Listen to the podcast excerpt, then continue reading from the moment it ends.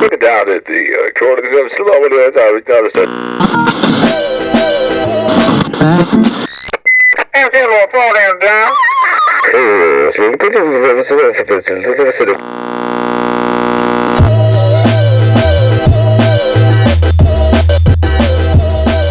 Heyo! What is happening, everybody? Welcome back to another episode of the Dan Cable Presents podcast. Thank you for tuning in to the program once again. If this is your first time listening to the show, thanks for uh, checking it out. You can find fresh episodes coming at you every Friday. And uh, if you go ahead and hit subscribe on iTunes or whatever device you are listening to the podcast on, then you will know when those uh, when those fresh episodes are available. They will automatically notify you and and download straight to your app or device, and then you don't have to worry about searching it out and wondering when the new episode is available. So go ahead and click subscribe. Also, a great way to support the podcast in a free way is to uh, not only hit subscribe, but uh, cruise down to the, the bottom of the page there on the uh, the Dan Cable Presents iTunes page and click write a review and click the five stars. Give the show five stars, and then you say a few nice words, and there you are, directly uh, contributing to the sustainability and, and supporting this podcast. So, if you've been listening for a while and you and you haven't quite pulled the trigger on doing that, it would be much appreciated. We're really trying to get up to the uh, the hundred review marks, and there are 84 of them currently. So shout out to everybody that that has taken the time to do so. Once again, just super important in helping the podcast raise or rise rather in into the top of those iTunes charts and making it more nationally visible and helping more strangers find the podcast. And not only does that help the growth of the podcast, but it, it also helps the artists that come on the podcast gain even more exposure, not not just in their local scene, but hopefully on a on a national scale and, and maybe even a world scale in, in some capacity. So um, yeah, here here's a you know a nice new review that's been added in the last few weeks. Uh, it's just titled "Love It." This one comes from from Rachel eight zero two zero two, and uh, she just said, "Such a fun and interesting listen. I came for the interview with Zach Clark, but then I listened to several more episodes. Love what you're doing, Dan." So shout out to Rachel. Thank you for your kind words. Also, the Zach Clark episode from a few weeks back. I highly rec- recommend checking that out. And uh, big ups to Zach. He just released his full length record last week, and it's such a cool album. So I encourage you to check out that podcast conversation, and then also uh, also check out the new record if if uh, if that's something you dig. Big ups to uh, Keisha Dower, Kiki and the Dowry, who was on the uh, the podcast last week on on the successful album release and and a, a killer performance over there at Mississippi Studios that she put on. Uh, just a really cool night of music with Maurice and the Stiff Sisters and Ezra Bell, but uh, it was very cool to uh, to see Keisha really bring bring some an energy that I had never seen her bring to the stage there at Mississippi Studios, and it was just a very very cool moment, and and uh, I was I was proud to witness it, and also encourage you to check out last last couple weeks of episodes here. You know, Liz Longley on the show uh, last week, which was was killer. That was episode 126, and I enjoyed that chat so much. And um, yeah, just appreciate all of y'all that that keep tuning in and and listening to this thing. It's um, it's been cool to see it grow, and also just to to try to expand it outside of the Portland scene a bit. That's what we got going on today. We've got we've got Subways on the Sun. Eric from Subways on the Sun jumped on the phone with me, and uh, Subways on the Sun are, are an indie rock band band out of uh, Seattle, Washington. So I was stoked to uh, to jump on the line with Eric and and learn a little bit more about Subways on the Sun and, and where this this music comes from. And I was geeking out on on their first record. And uh, it was fun to to learn about their new record, which is called Capsize, and that's going to come out on the September 21st, uh, both digitally and and there's also a vinyl, so you can you can pre-order the vinyl. I'll definitely put all the links to Subways on the Sun in the episode notes that so that you can. Um, find that easily, and we will get into that conversation in in just a moment. But uh, just also want to, you know, let people know that there's a Dan Cable Presents YouTube channel, and I just released a bunch of uh, videos from my session with my body, which was episode 104 of the podcast. So there's a few videos up there, a few new ones. Shout out to Mississippi Pizza, who uh, sponsored those video sessions. Uh, one of my favorite places in in Portland to grab a slice. So go get yourself one and and support what they're doing. They always have a bunch of music going on over there at Mississippi Pizza as well. So shouts to them. And um, how about the Brother Not Brother album release show that just went down the other night at at Alberta Street Pub with Fox and Bones. Um, that was such a, a killer show and, and very cool to see brother not brother playing as a five piece band for the first time. It's not it's not something that's gonna happen all of the time, but um, maybe for some some special occasions ahead. But yeah, you should be able to find that brother not brother uh, re-release of Broken Poetry and Melatonin now on all of the uh, the digital platforms. So all of all of that music is under the same Brother Not Brother catalog. You don't have to go searching around for for Hammerhead, which was their the previous name of that band up until March of this year. But just a a killer show and it was it was cool to see them playing some of those older tunes that they don't normally work into the set anymore and and just to see it with a a few other players on stage with them. A couple of my favorite players in the city, Dave Whipple on the keys, Chris Spicer on the drums, and and Sean killing it on the bass. Uh, just just a really really fun night down there at Alberta Street Pub, and I would just encourage folks to to go check out Alberta Street Pub in general. It's a, an, another one of the great smaller venues that we have in town, and and always sounds amazing in there. So Alberta Street Pub. People get get with it. September 29th, I'm throwing a show at Alberta Street Pub. It's a, a hip hop show with uh, future guests, past guests also. Matt Randall was on the on the show prior, but we're gonna do a, a new episode coming at you very soon. So Matt Randall's on the bill. Young Peralta's on the show. Mal London, who's been on this podcast before, and uh, Max 91, who is going to be on the podcast in in just a couple weeks, is also on this this bill of, of hip hop and R and B. So that's September 29th. If you uh, if you dig hip hop and rap and R and B, please do come join us down there at uh, Alberta Street Pub on September 29th to have uh, have a good night. Uh, other calendar dates that I want to shout out a couple Seattle dates, including one that involves this guest on on this week's episode. Subways on the Sun are playing their album release show uh, at on September tw- uh, September 14th. Rather, sorry, I'm just uh, all over the place on these dates, but September 14th is uh, the date they're up in Seattle at the Columbia City Theater. So if you dig what you hear and you are in the Seattle area, I would encourage you to check that out. And then the following night in Seattle, High Pulp. Shout out to High Pulp. They're playing at uh, the Tractor Tavern, I believe. Um, you can find more information um, on the High Pulp Instagram or High Pulp website.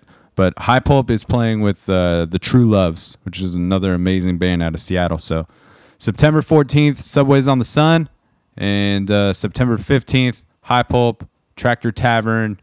Uh, get with that, Seattle people. You know, show some love for all those folks. As both of those shows are going to be most excellent. But uh, I think that's it. I think that's all the the jibber jabbering I have for you at the top of this episode. Once again, I just want to say thank you for all the supporters out there, all the people listening to the show on the regular. It is uh, it is quite cool to see this thing continue to grow, and I'm I'm stoked to share this conversation with Eric from Subways on the Sun with you. And um, Don't forget to leave your iTunes reviews, super important. Don't forget to subscribe on on the YouTube. Check out dancablepresents.com. That's the central location for uh, everything going on in the in the DCP world, and also Instagram is uh, probably the best place to follow.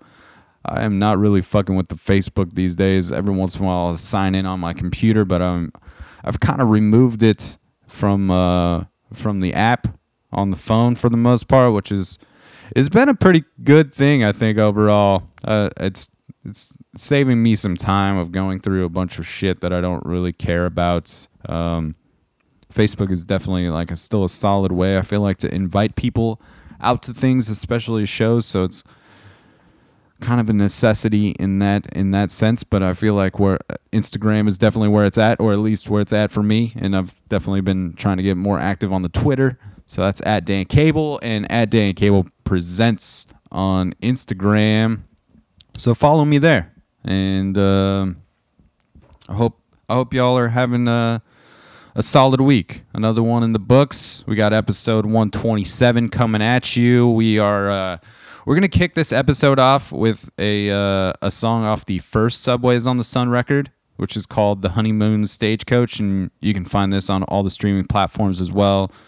And uh, I believe there's a vinyl re-release for this as well. And um, so we're gonna kick it off with a, a song called "Sincerely I'm All Right" off that Honeymoon Stagecoach album, and then uh, we'll get into this phone conversation with Eric and, and learn a little bit about Subways on the Sun as well as their their new record Capsize, which we feature a couple songs off of throughout the episode. So. That's the jam. That's the jelly jam. That's the damn deal. And uh, I am stoked to bring another episode of the podcast to your to your ears. So you ready to get into it? Are you ready to do it? Are you ready to do episode 127 uh, with Subways on the Sun? This is Sincerely I'm All Right. Let's get into it. A million mirrors stretched all in a line. And it's a miracle that I'm doing fine. You never took much of my time, and it's my fault. A hundred reasons you should get up and go. A sudden luxury, the cards that you hold. You never took much of my time,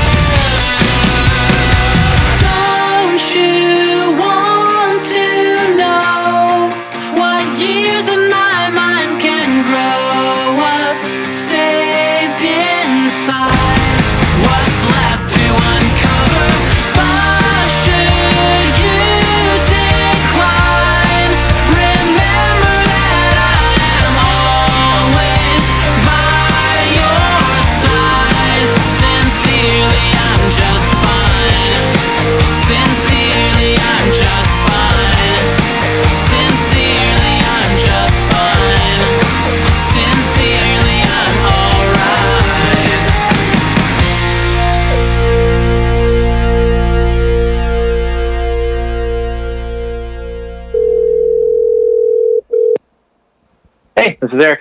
Eric, how's it going, man? Good. How are you? Uh, not bad, not bad. Thanks for uh, taking the time and, and jumping on the line here with me. Yeah. Thank you too. Yeah, absolutely. Stoked to uh, talk to you about this this new Subways on the Sun record, which is called Capsize and dropping on uh, September 21st.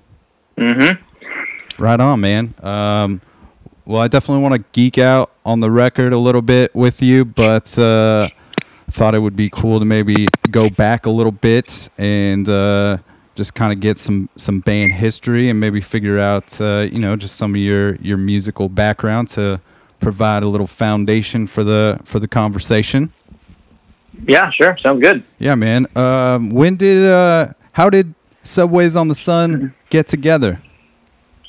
Yeah. So the the name's kind of been around for a while, probably like eight or nine years, and it was originally just going to be kind of a side project that I was going to work on, and um, just got together with Lars, who's one of the other guys in the band, to work on some demos. Didn't really know where it was going to go, and then uh, just kind of got excited about what we were doing, and then decided to form a band out of it. So yeah, that, that was. It's been a little while now since we officially started the thing, but in a lot of ways, it feels like we're kind of a new band at the same time.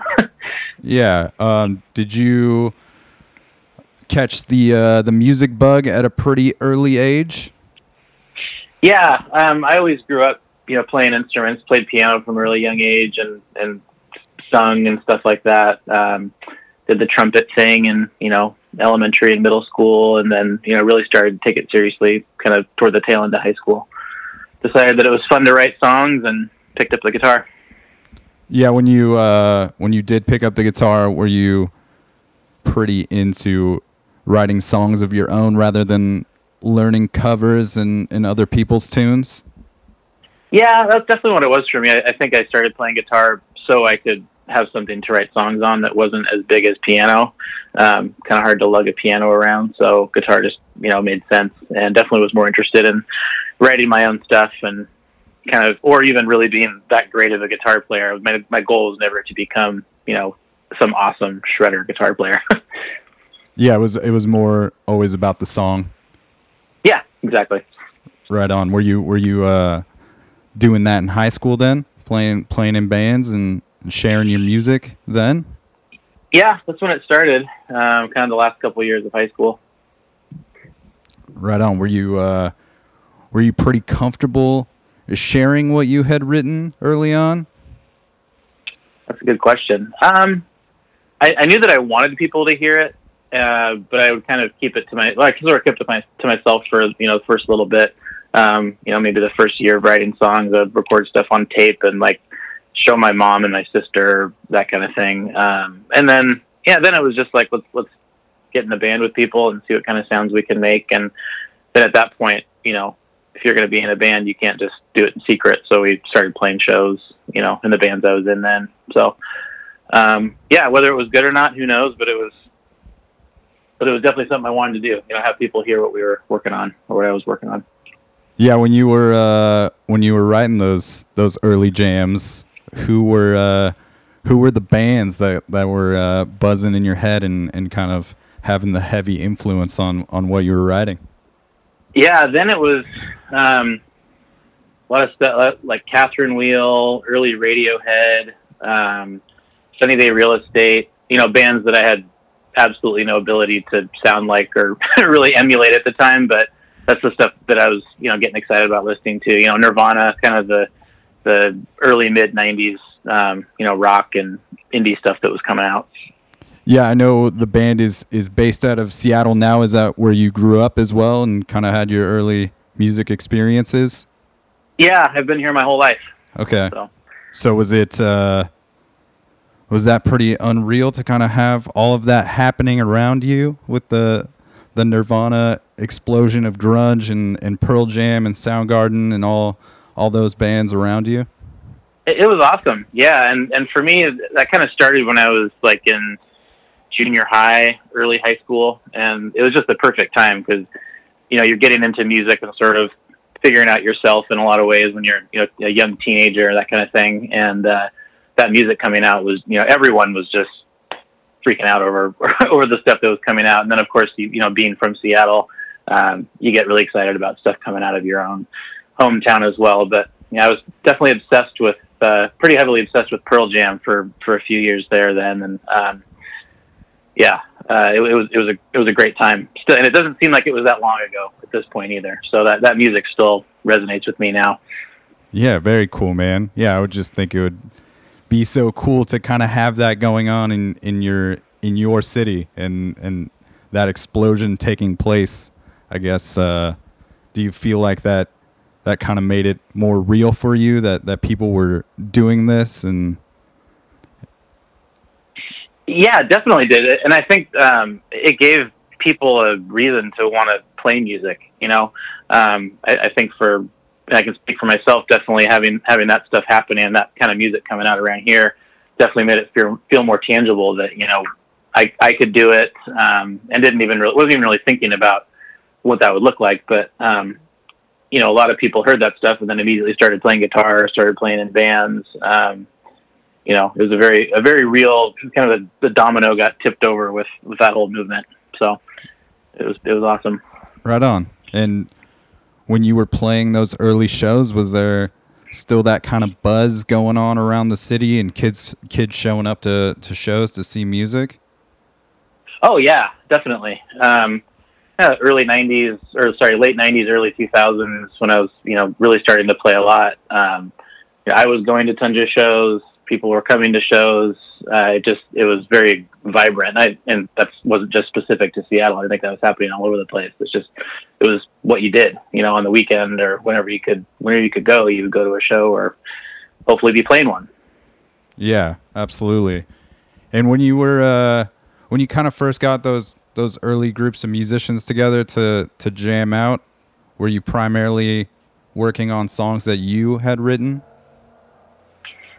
Yeah, um, definitely. And, I was pretty bad about collaborating when I was, you know, a lot younger doing music. I didn't really get. I, I got being in a band, but I didn't totally get like having everybody put their input in. So, you know, I w- I wouldn't say that I was a jerk about it, but uh, you know, looking back, it would have been a lot more fun probably to have it be more collaborative. But yeah, I would kind of write songs and then try to, I guess, tell people what to what to do or what I thought should happen, and then we would we would do that. But um, I think the best moments always came when it wasn't that dictated and everyone was, you know, putting in their own their own two cents and putting their stamp on stuff, which is definitely where I'm at now. You know, musically is, is letting everybody have their say because it's way more fun that way. Yeah, and it, and it might not even necessarily that you were being a jerk, but you probably already knew what you wanted those songs to to sound like. You could probably already hear what they needed to sound like in your head.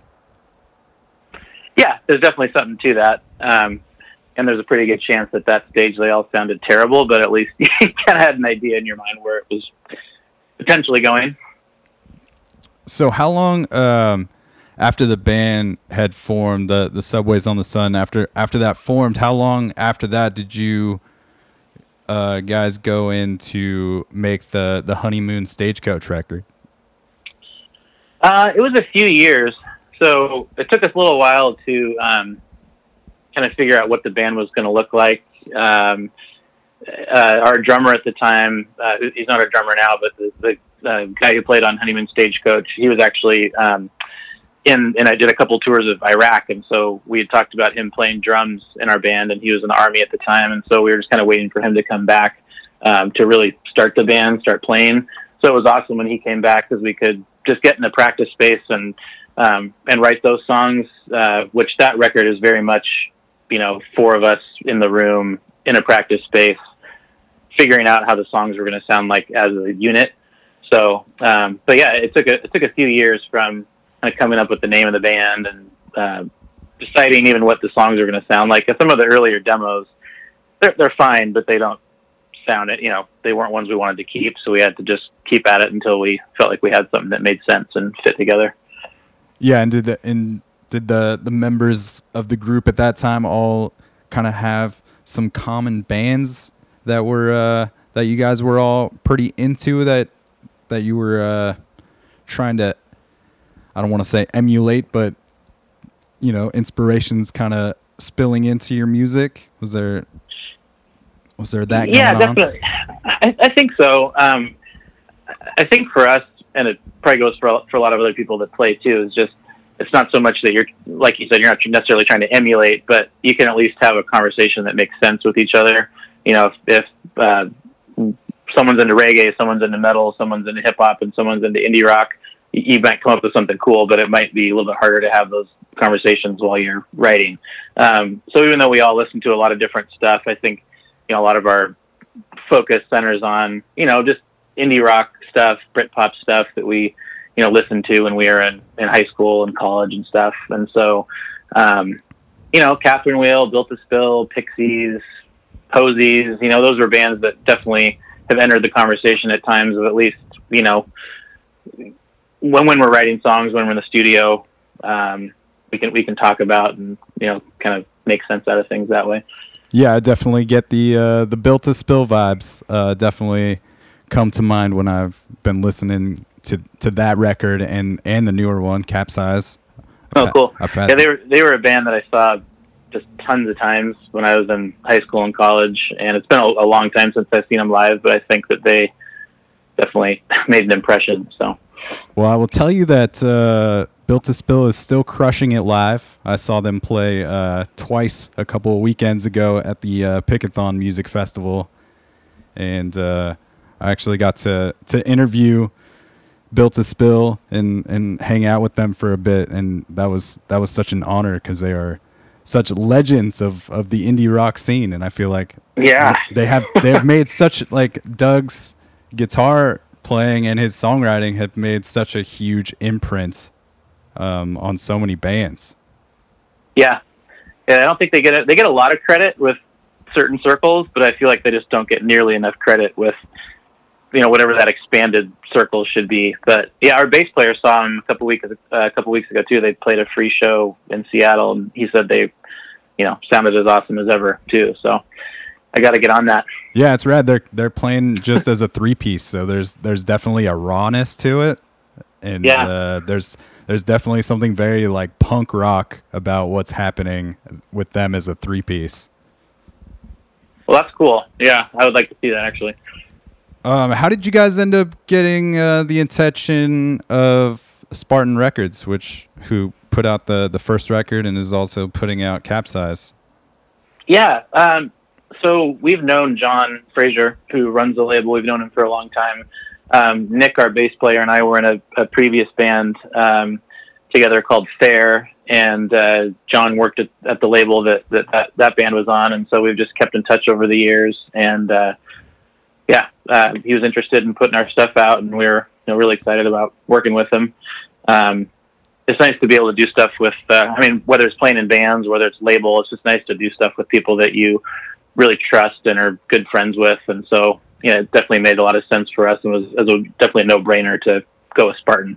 Yeah, absolutely. I think it's always more fun when you get to be around people that you dig and that you actually like working with. And um, I know John John was pretty involved in uh, Drive-Thru Records, Yeah, which I'm a big fan of. Couple couple bands that I really dig came out of out of that that label as well as uh, Tooth and Nail Records, hmm which is rad.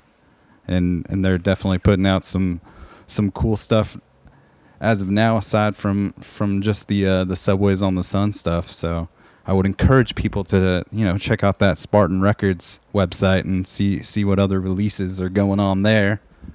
Uh, yeah. There's some really good stuff. Yeah, and definitely uh, lots of lots of cool jams on that that first record, man. As soon as I put it on, I was I was very into the band like right away. Just all the the fat guitars and uh, songs like "Paid" and and Ho- uh, "Helpless Anymore." Those are a couple of my favorite jams on that first record Oh, thanks. and uh, I kicked the show off with uh, "Sincerely I'm All Right," which is another one of my favorite jams from that record. Awesome. Yeah, uh, it's funny. I think uh, I think that one and, and Helpless are, are probably a couple of my favorites on there too. So yeah, I appreciate that a lot. Right on. Uh, it's it's been what five years or so since that that first record dropped. Yes. Um, do you think having that amount of time in between the records um, made this this new album better, or made the the process of making it any better or easier? Nothing was easier. I'll tell you that much. Uh, there def- and there wasn't supposed to be five years in between records, so um, I, I mean, I couldn't be happier with what we've come up with for this one. And um, but it was a completely different experience. I, you know, before when I was talking about the Honeymoon Stagecoach, that was very much a band playing in a room, writing the songs, and and then going into the studio, and and we kind of had had stuff mapped out because we already knew the songs. Um, well, after that, we we are we parted ways with our drummer, and so we just didn't we didn't have a drummer for a while, and so um, we also uh, the three remaining folks in the band, we all had started having kids or had more kids as well. So life just it kind of sped up and slowed down at the same time. Um, so you know, one of us would have a baby and we'd be writing songs. And they'd kind of have to do that, you know, do kind of take a break for three, four, five months, and then uh, and we'd kind of come back and work on some stuff again. And then another guy would have a, a baby. Um, so, so like really, that honestly, having kids um, put a lot of space between record one and two. But you're also, you know, really stoked that you've got kids coming too. So it's not a, not a bad thing at all. Um, but uh, that yeah, that caused a lot of time to pass, and then just not knowing who was going to be playing drums and trying to figure that out. Just all of a sudden, time gets away from you, and, and years go by. So um, we just decided what we were going to do instead of trying to figure out you know who was going to be in the band. We were just going to write the songs anyway, and then kind of figure it out when we were really ready to record them. So that's what we did. We actually had a friend of ours um, in New York uh, record the drums remotely. So that was our first experience with that too. You know, sending somebody files and having them record the parts without us even there, and then kind of figuring it out after the fact how we're going to arrange everything. Yeah, I would also imagine that amount of time, you know, allows for uh, some different things to to inspire you along the way of, of making the record as well, which is kind of cool. Yeah, yeah, yeah. Whether it was themes or different sounds or just stuff we wanted to try, we definitely didn't feel any pressure to get anything done fast, and so, um, yeah, yeah, you're exactly right. It, it ended up being a good thing. Yeah, and I also I also think it's it's cool that even though there was that big of a gap, that there was the desire to want to put music out, and it's obviously important to whomever is involved with the band at this point that that that music got released? Yeah, that that's definitely one thing that I've learned about myself over the years, and the other guys would say the same thing: is that we just can't seem to stop wanting to put stuff out and write music. I mean, even if it never came out, we'd still be writing stuff. Um, once you get the bug, or once you feel like it's a part of who you are, it's really hard to want to move away from it. So I've definitely thought about it at times, but um, always am the most happy when doing something around music. Yeah. Do you do you think that that's just because of the like how strong the outlet is and how important that that release is to to have that in your life? Yeah, there's nothing there's nothing like it that I've found. Um, you know, really from a from a young age, it's just always felt like I was a you know I guess more of a whole person when music was happening. Um, it just just needs to be a part of life for me. And and sometimes that means I'm doing a lot with it. Sometimes that means I'm not doing as much with it. But uh, yeah, it's it's like it's like having arms and legs. You know, it's it's just they're with me. no, that, that's great, man. You are kind of the the second person in the last few weeks to make a similar reference to that of just like huh. you know, it's it's uh it becomes something you you have to do, and not necessarily always something that you want to do. I mean, you you obviously want to do it as well, but it's also becomes just like a necessity to your uh, your health and your your yeah. well being. Yep, do definitely you, true. Do you find it as important for you to go see music and not just play it? I do, um, and I don't do it as much as I would like. Um, but yeah, I still try to go to as many shows as I can.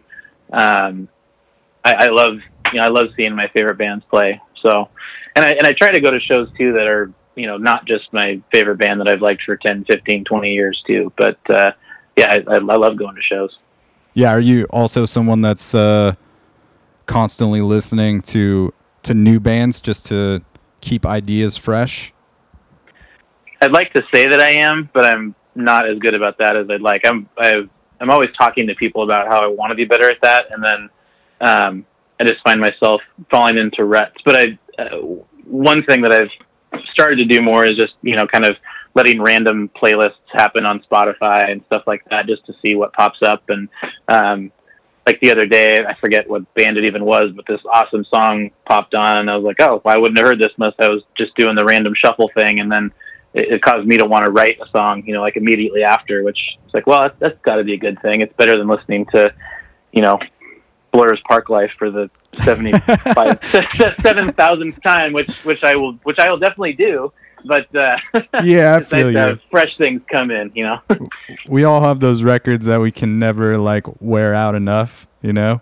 But hmm I've definitely been somebody that started to kind of fall in love with this this playlist culture and and Yeah. uh it is very cool like you were saying, you know, there's a there's a lot of music that I would have never heard if I didn't explore like that that new weekly playlist that pops up into my feed, you know.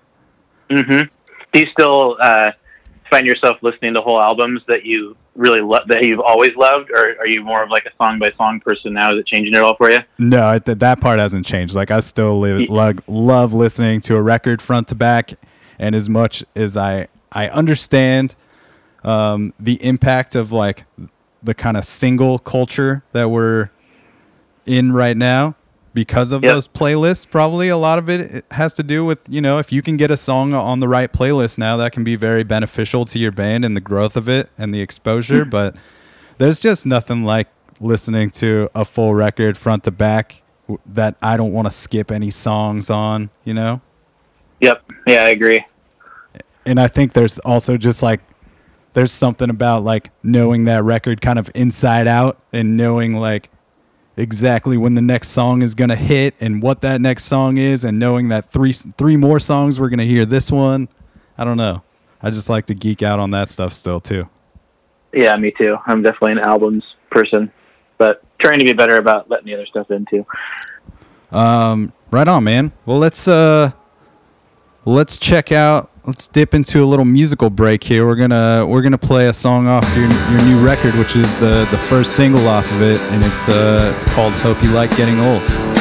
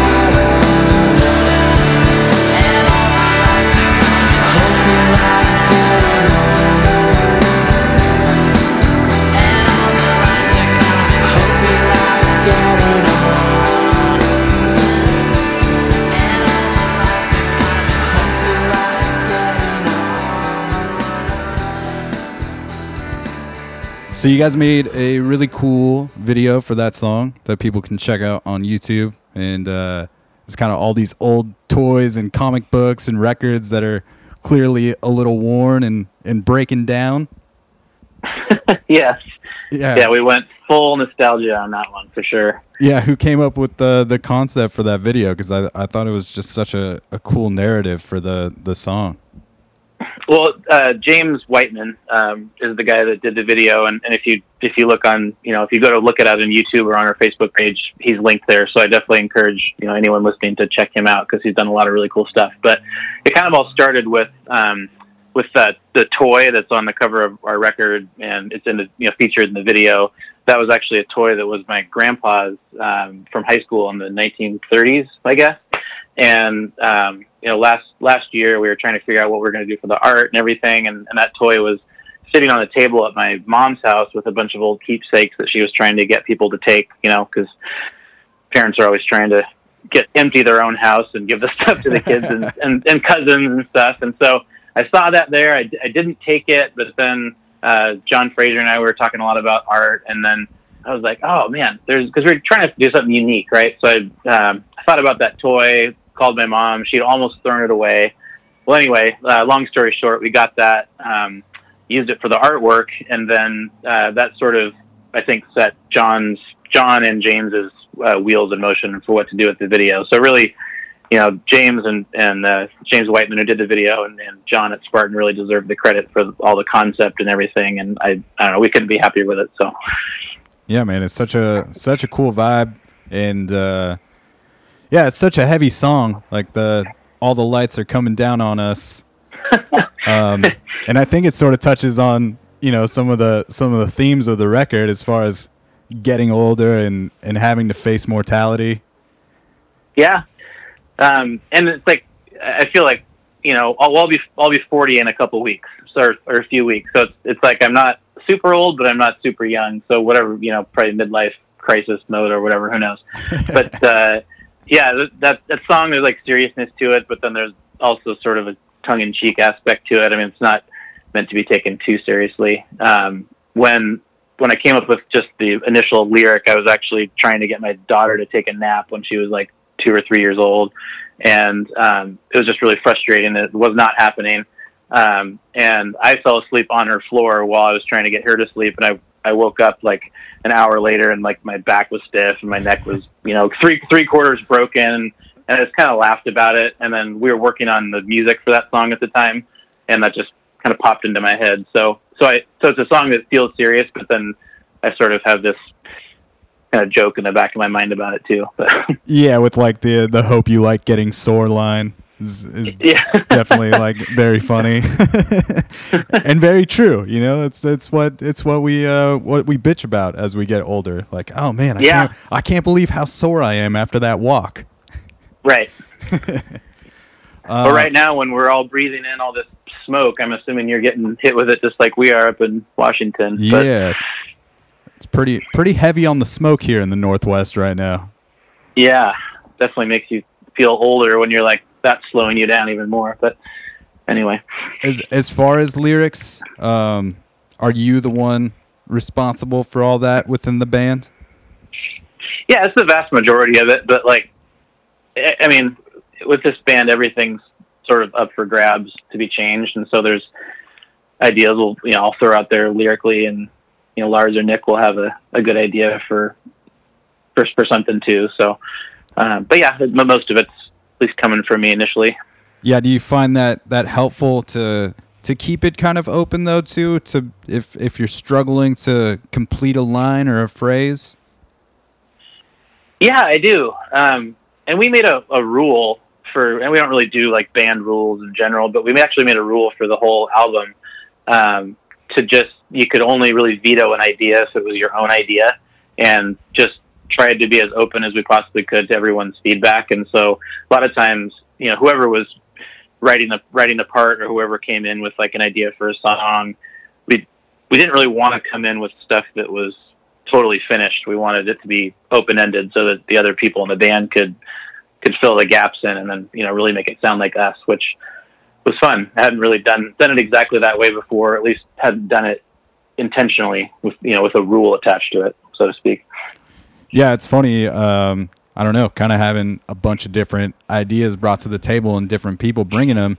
You would think maybe that could get a little messy and maybe make for a record that doesn't feel super cohesive, but it seems that that it did become like a pretty strong collaboration and it it did make for a super cohesive record. No, well, I'm I'm glad it comes across that way because we definitely definitely wanted it to. So Yeah, I really dig just the the whole idea though of the of the title of the record being capsized and I don't know, just kind of this whole idea of figuring out what to do when your boat kind of flips up upside down, hmm you know, and and figuring out how to keep that boat steady once you get it floating again. yep, exactly. Um, on one of my uh, favorite songs on the record is the title track, uh, "Capsize," hmm and you touch upon the pattern, the the lyric, the over and over, the pattern falls into your hands, and now that you're older, you try to hold it on if you can. hmm What is what is the pattern to you?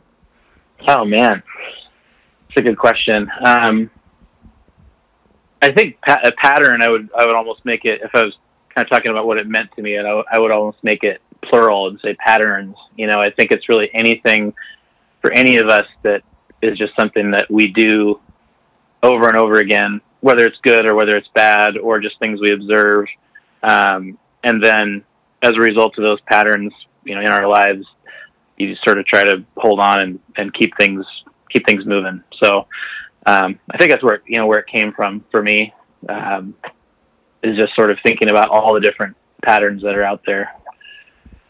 Yeah, and you, I don't know, I, it seems like you also touch upon not not just having the boat flip over and, and capsize, but also just the anxiety of maybe having the boat tip over. Yes, definitely.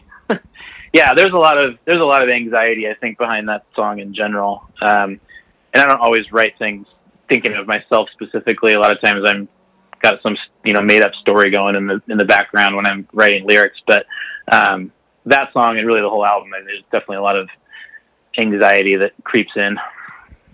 Yeah, do you feel like this is uh, maybe the, like the most personal batch of tunes from a lyrical perspective on on your part? It definitely is. Um, and I don't think I even realized that until it was all done. And I, you know, when you go back and you're doing artwork and everything, and you have to type out the lyrics and you know get everything sort of organized for that. Um, that was really the first time that I looked at everything as a you know as a as an album and looked at everything together and was like, wow, I, I you know I don't always everything I've ever written has always meant a lot to me, and it's you know it's personal in that sense, but it typically isn't stuff about me or stuff that's actually you know based based in reality. Whereas there's definitely songs on this album where I'm processing um, you know very real things you know in, in my own life or things I've experienced with other people. So um, yeah, it's definitely definitely the most personal batch of songs, and uh, just kind of a, a, a sidebar. The last song on the record, my daughter actually helped write and sings on. Um, so, and that, and that, and it's the last song, and it's intentionally the last song because I just felt like one of the one of the themes of the album was just one of the things that was happening was just you know all, all of us having kids and sort of getting older and everything, um, and so to have her write this melody and um, you know have her sing on it was just means a lot. So that's that's probably the most personal, just because it everything kind of a lot of things came full circle for me, I guess, in terms of being a musician, being a dad, being a person, all that kind of stuff. Yeah, man, that's that's beautiful to like have have your daughter be able to be a part of the of the track and uh yeah, that was definitely another another song that kind of stood out to me on the record, which and it's called On Repeat. And I just really dig the the approach to that one, just musically and lyrically, and and just that whole idea of of having it on repeat, and just kind of having those same same words flowing over and over. hmm I thought I thought it was done very very cool. Yeah, thank you. Yeah, um, and and just sonically, man, the the whole record just sounds so great. The guitar tones specifically are are just so rad, and you got a lot of those kind of fuzzed out bass tones that I that I dig a lot, and kind of gives me some some thrice vibes, which is one of my favorite bands. Cool. And yeah, there's just a lot. When I'm listening to this record, it just reminds me of a lot of things that I love. One of those being Jimmy Eat World. Is just that's that's one of my favorite bands ever. Yeah. And I don't know. I don't know why I didn't bring them up earlier because that's you asked about like the the kind of a reference point. Jimmy Eat World has has been a huge one for us. Um, I've been a fan of theirs for a very very long time. So yeah, what what's your uh what's your favorite Jimmy Eat World record? uh, it's got to be Clarity, which I know is like the the indie rock thing to say. No, that's but Um, it's but it's cool. I, yeah, I got into them during Static Prevails. A friend of mine in college thought I would like it, and I freaked out and got to see them play a couple times in Seattle for like you know thirty people. Um, Oh, and they've just been they just been one of those bands that's just been a been a part of my life for geez like what twenty two years or something like that. So, uh, but Clarity when Clarity came out, I mean it was it was almost like a more impactful than like the the grunge thing that happened because when Clarity came out, like all of my friends that played music, we heard that, we loved it. It was different, and it felt like it was something we could actually do, or it just felt way more close than trying to sound like Soundgarden, especially when you know I don't have like some growly, screamy voice or anything. So um, it, it it's it's yeah, it's always the right time to use Jimmy Eat World as a reference point. yeah, I, I, I just love that band so much, and um, I I've seen them even on their most recent tours, the last few times that they've come through, and the show is still amazing. And yeah, for personally for me, they're still making records that that I really love. It's not just a nostalgia thing. It's it's a band that I I love what what they're doing now, and I love what they did 20 years ago. And I think that they are one of those bands that does such a fucking cool job of of playing the whole catalog when they're playing live shows now, where where you will hear maybe even back to back to back, you'll hear like three or four songs off of Clarity. Yeah, I know. And that Goodbye Sky Harbor live version is like unstoppable. Oh yeah. Uh, so good. So, what, what's your favorite record of theirs then? Oh man, uh, Futures is Okay. is my jam. It just has some of my favorite songs on it, but they're also one of those bands for me, like similar to something like the Beatles or any of my other favorite bands that that I love the whole catalog. It's kind of one of those things like whatever the last record I listened to is probably my favorite one, Yeah, if that makes any sense, you know? it makes total sense. Yeah, for sure. and it's just because I, I do dig all of their music. So, um, but Futures is usually kind of like my go to but uh, I remember the first record, the first Jimmy World record I was exposed to was Bleed American. 'Cause I'm, Mhm. I'm about seven years younger than you, so that was that was my like high school big thing was Jimmy World's Bleed American coming out. But then Yep. being being told like no this isn't their first record like there's one before and then that was kind of one of my first introductions into indie music almost was finding out about clarity and kind of hearing all the rawness behind that and static prevails and going back to that stuff was was very cool That's the best. I love when you get that kind of gift given to you. Like, wait, there's more, and I don't have to like wait two years for it. yeah right there's a whole catalog to go through yeah. Yeah, um, and then and then other things that that kind of come up for me when I'm listening is is some Nada Surf and and Death Cab and Silversun Pickups. All those bands kind of, I feel like there's some similar vibes there as well. So Yeah, Silver Silversun Pickups are are. I feel like I was really late to the party with them, um, and I would always hear about them and hear a song or two and be like, "Well, these guys are good." And then I don't know, maybe it's probably been six years ago or so now. I was like, "Wow, these this is this is like some of the best music I've ever heard." And I finally finally got to see them live um, on this last tour they did. They actually canceled the canceled their Seattle show two different times because he broke his arm and then he got the flu, the singer, and they finally made it back. And I was like, okay, finally I'm getting to see Silversun Pickups, but it was phenomenal. Um, and I, I'm really excited. I keep seeing their Instagram stuff of them being in the studio with Butch Vig, so I'm curious to see what happens, what it's all going to sound like. yeah, that's gonna be wild. Butch is uh, Yeah. obviously a genius and is behind some of the the best records that exist. So that'll be that'll be a pretty cool combo to see see how that shakes out. Yeah, it'll be good. um, because you guys had so much time to to put the put the record together, and there wasn't necessarily a timeline. Um, was was this the kind of record where you were trying all kinds of different things for each song until something really clicked? In some cases, yeah. Um, and we recorded the whole thing ourselves, so that kind of lent itself to trying some different stuff along the way, like you know, even just how we were going to re- how we were going to actually record, because a lot of it was done um, in our home studios, and we're not like cranking amps to ten, you know, at in, at the middle of the night in our in our houses necessarily, but but like Lars, he came up with the idea. He's like, I'm gonna I'm gonna record some amps in my car. So he like set up all these pillows in his car and had his amp in his car and, and was like recording parts that way. It was like relatively silent for him and his neighbors, but got these like pretty awesome guitar tones. So we were playing around with stuff like that, just sort of creative recording stuff that we hadn't necessarily done before, which was just sort of by necessity and not necessarily wanting to go into the studio for like three weeks, you know. Um, and then I think, like I was saying before, just the the philosophy of everybody comes in with their ideas and you can't veto it unless it's your own. Um, just caused that to happen where you know we would do things we hadn't done before. And and Nick, our bass player, he's always the one that comes up with the like the best idea for every song. So I'm always really excited, like when he comes into certain parts of the process, because um, like those some of those fuzzy bass tones are a good example. You know, he'll just be like, let's let's do this here, or this here, change this chorus around, and um, he just seems to like put the last little finishing touch on everything. Um, but yeah, we had since we had no time constraint, we just kind of played around with stuff until we felt like we got it right. Yeah, that's that's rad, man. And as far as I know, you mentioned the drums got recorded in New York, right?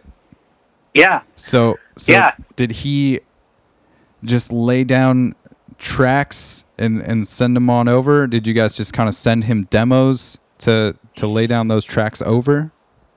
yeah, we sent him pretty pretty polished demos, so it wasn't just like a guitar and, and some vocals or something. They were pretty pretty polished. Um, but then just told him like, hey, do do three or four takes on every song, um, and just kind of he would just you know send stuff to Dropbox when he was done with a song and be like, hey, just listen to this and make sure make sure it's not completely off base.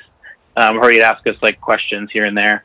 Um, and then it worked. Yeah, he he did all the drums in a matter of he he was actually the quickest part of the whole process. He did all the drums. He did all the drums in like yeah, it was like four days, and he was done. Um, and and then that was the drums got recorded in summer of 2015. So, you know, which doesn't seem like it was that long ago, but it was like, damn, we recorded those drums three years ago. so yeah, but that was really fun because again, that was bred by necessity. We didn't have someone here to to to play them, um, or that you know, or that we had got connected with, and so he, he uh, Jesse Sprinkle's his name. We've been friends forever. He was in bands with Nick for a long time, and um, we've been in bands with his brother Aaron and stuff. And uh, it just was like, oh, I'd forgotten that I've got this friend that has his own studio and plays drums and would sound awesome. And so we just went for it, and it was it was weird to not be there, but also kind of awesome to just get all these raw drum tracks back and then play around with them and edit them and just make them be exactly how we wanted. Yeah, um, the internet and technology can definitely be uh, fall fall on the evil side sometimes, but it's uh, it's pretty cool when it allows you to do things like that. Yes, exactly. Um, I know you mentioned at the beginning of the conversation that um, you grew up playing piano. Is that something that you still use as a, a songwriting tool? Yes, um, I, I do, and one of the ways I do that is, uh, and Lars does the same thing. But we will start writing something on guitar, and then before we get too far with it, like I might move over to piano and kind of write more of it on piano just to change it up a little bit so it doesn't sound like, you know, it ends up sounding like something that you wouldn't have done on guitar. So yeah, I, I'm always playing with uh, just you know like a small keyboard that I've got in my home studio, but um, always writing stuff on on piano and um, I love playing piano is like one of the most relaxing things that I could do. So we we have a piano at our house and um, a lot of times after dinner we'll play and you know we do this whole like good night song and with like the kids and stuff. Um, but yeah, piano is a huge. If I could be amazing at one instrument, it might be drums first, but then piano. I would love to just be like, you know, the best piano player. Whereas I don't care about that on guitar, even remotely. Right on, man. Well, I uh, I certainly appreciate your songwriting and, and the band's music. It's uh it's been fun to dive into it heavily, and uh, it's always uh it's always a privilege to me to to get kind of these advanced listens on some records. So I've I've been able to listen to Capsize for the last few days and and really dive deep into it. And I think uh, anybody that dug your band before is is definitely going to uh, really appreciate this new record. I think, Well, thanks. We really appreciate that too. as well as uh, anyone that likes any of the bands that were mentioned in this conversation, because I think it has all those vibes in there. And I think my favorite track on the record is maybe "I'm an Island." hmm and uh, and that one is where I get the most like Jim Adkins, Jimmy World vibes, especially in the breakdown of that one in the middle of the song when you get into the uh, the honestly I could sleep and, and feel just fine line. I, I I feel like that was uh, I don't know. As soon as I heard that one, I was like, oh, that's some Jimmy World shit right there in the be- in the best way, in the best way. Yeah, I the, was so the I was secret's out, right? yeah, I was so pumped about it, and and it definitely uh, kind of evoked a similar emotion when I'm when I'm listening to some of those Jimmy World songs. Oh, that's awesome. Yeah, that that's that's been one that the few people that have heard the whole record, um, a lot of people have really dug that one, and I, I, I don't know if I was expecting that or not, but um, that's that's really cool. Um, why why why do you say that you were not expecting that? If you if you were not, I guess. So um, yeah, uh, that's a good question. So um, that song came together, really came together when we were actually mixing, um, and this guy uh, Don Farwell, who runs this studio called Earwig in Seattle, mixed mixed it, and um, I wasn't even there when he did it. I couldn't be there that night. He was mixing that song, but it was like we really loved the song, but it, just there was something about it that wasn't quite there, and I think we were just gonna roll with it and be be fine with that. Um, except he, you know, we we weren't even hiring him to like rearrange stuff or anything, but he was like, "Hey, do you guys mind if I, you know, give you some input on this one?" And and he just like he didn't rearrange the entire thing, but he rearranged it significantly. Um, and I remember coming coming back in the next day, and they're like, "Well, I hope you're hope you're cool with what we did because that's what this here's you know that's what happened. Um and and i was like oh man he, he like nailed it. So it was one of those ones i just wasn't totally sure of but now people seem to at least the, like i said the few people that have heard the whole thing uh seem to be really liking a lot. So it's just one of those things but yeah i'm I'm excited about that. Right on, man. Um, like I said, I appreciate your I appreciate your time and and chatting it up with me and, and geeking out on Jimmy Eat World with me a little bit. Ugh, could do that all night Um, I know you guys you doing your album release on September 14th up there in Seattle yeah at the uh, Yep. is- at the Columbia City Theater. Is that right? columbia city theater yep And are those with some some bands that are friends of yours that you're celebrating with? Yeah, so uh, both of them are. So fell from a star, got friends in that band, um, and uh, yeah, we just yeah friends and friends and all the bands playing that night. Which I think will be really fun to just have everyone getting together, and it's going to be kind of an informal uh, birthday party for me too, because my birthday's a few days before that. So um, you know, hopefully it'll be a a fun night. Right on, man. Well, happy happy future birthday. Thanks. and uh, and then the the record drops on September 21st, and I'm sure that Yeah. you all of you all are very excited to to finally get to release a follow up to that last record. Very much so. Yeah, well, I guess we're officially under a month to go now. So I'm very excited. Awesome, dude. Well, we end every episode of the podcast with the uh, the guest saying the tagline for the show, which is "It's a it's a it's a program." so, if uh, Eric, if you could give us a solid "It's a program," we can uh, sail this thing out. Okay. It's a program. That's Eric, everybody from Subways on the Sun. He nailed it. Uh, check out the uh, the new record. You can find a couple of these singles, including the one we're gonna play it out with, which is uh, "Just to Be with You," is the newest single off the record. You can find these already on uh, Spotify and iTunes, as well as the uh, the previously released record. And I will put all the links in the episode notes so people can easily find y'all. And uh, I would encourage my my Seattle listeners to go check out this show on September 14th up there in Seattle. And uh, thanks again, man. Appreciate your time. Thank you. A lot of fun. Right on, man. This is uh, Subways on the Sun with a song called Just to Be With You. And we will catch you on the flip side, Portland.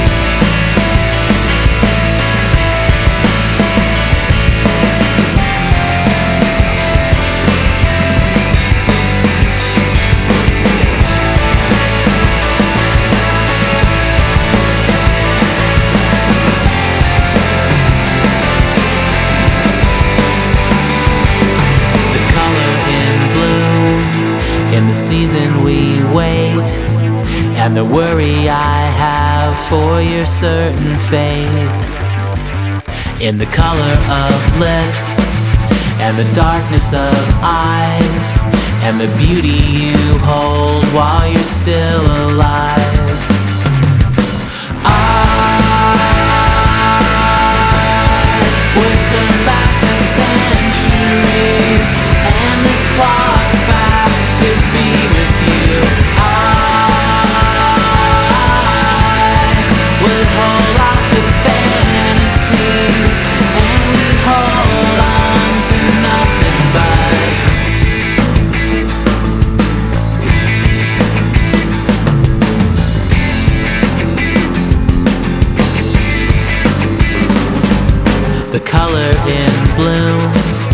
in the season we wait and the worry i have for your certain fate.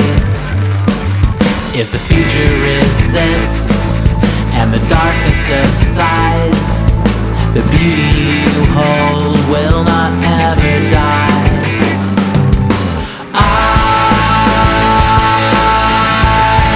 Would turn back the centuries